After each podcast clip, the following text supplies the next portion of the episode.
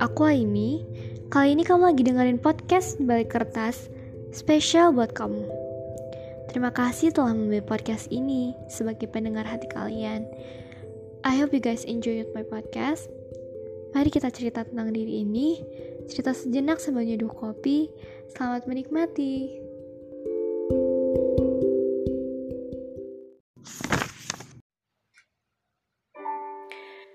Secari kertas kutuliskan, dengan sebuah pena kugoreskan.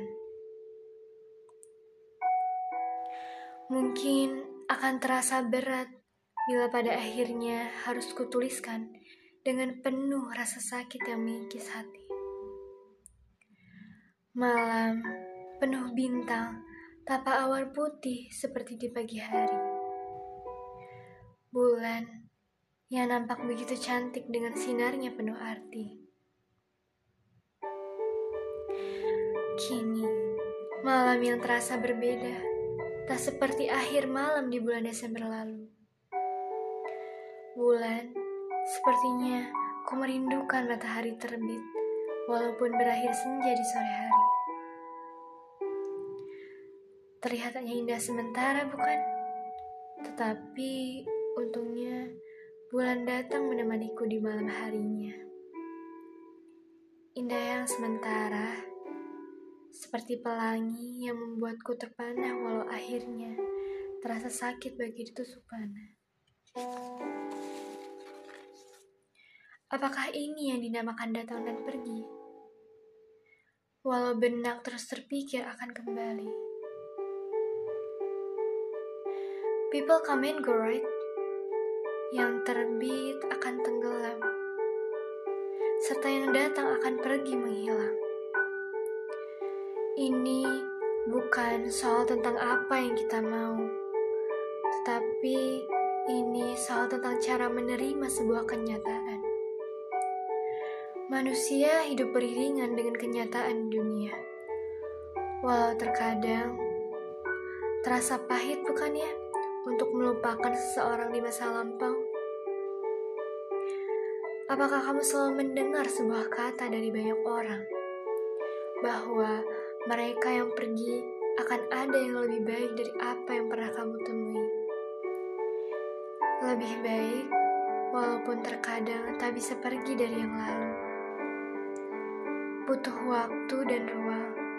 Fase ini mungkin berat untuk untuk dijalani tidak apa ya, coba kau perhatikan sebuah ulat yang bermetamorfosis pada sebuah pohon yang pada akhirnya pohon itu harus melepaskan kepergian ulat yang sudah menjadi kupu-kupu itu. Terkadang melepaskan yang indah itu memang berat, tetapi indah bukan ketika ia terbang bersama sayap yang cantik itu. Tidak apa, hidup tanpa orang yang kamu sayangi itu tidak akan seburuk yang kamu kira. Tenang, lukamu itu akan sembuh beriring jalannya waktu. Walau ketika kau berusaha untuk melupakannya, kau akan tersiksa dengan sebuah satu persen rasa yang tersisa. Kenangan yang tersisa dan terus terbenak.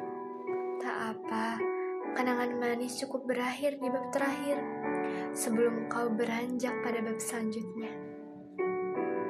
Jadikan bab tersebut menjadi bab penuh arti di bab tersendirinya.